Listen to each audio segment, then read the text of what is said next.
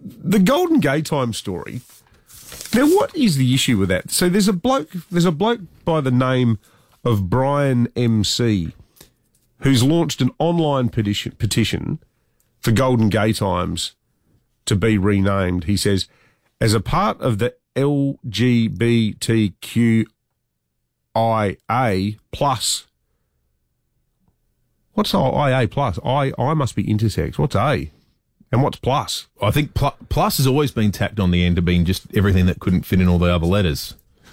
But I don't know. What else is there? I didn't know what I and A were. They've been people are in love with, like, you know, shopping trolleys. I's always been there.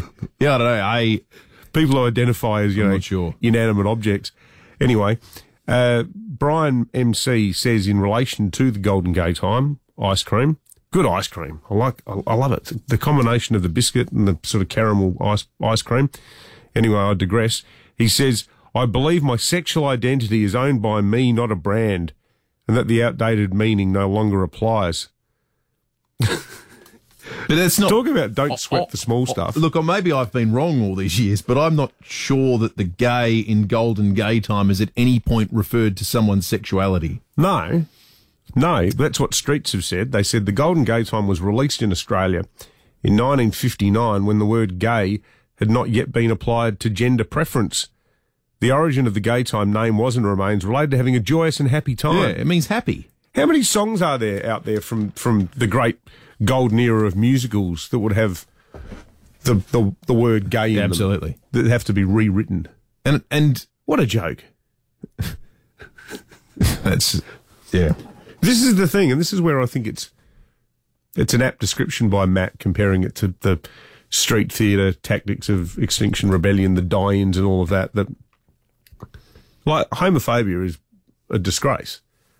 But if to use the term that Extinction Rebellion use, if this is all about consciousness raising, why do things that largely result in you being held up to ridicule? Mm. I'd be interested to know from anyone that was at the Extinction Rebellion, any of the points at which they stopped traffic at 5 p.m, by the way, yesterday too. There was beeping of horns. A lot of beeping of horns can be heard on the TV coverage and bits and pieces I saw on social media. And no one could work out whether it was in support or in anger. I mean, I'd love to hear from someone who was at an intersection that maybe was beeping their horn. Oh, I'm guessing anger. Yeah. To listen to it, you know an angry horn.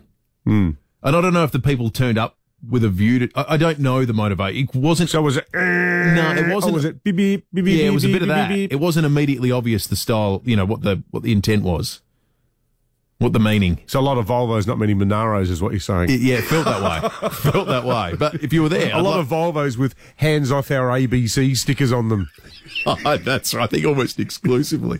8223 0000 is the number. And you can text us on the Telstra Storm Outmarket text line or watch along on the 588 Facebook and YouTube live streams.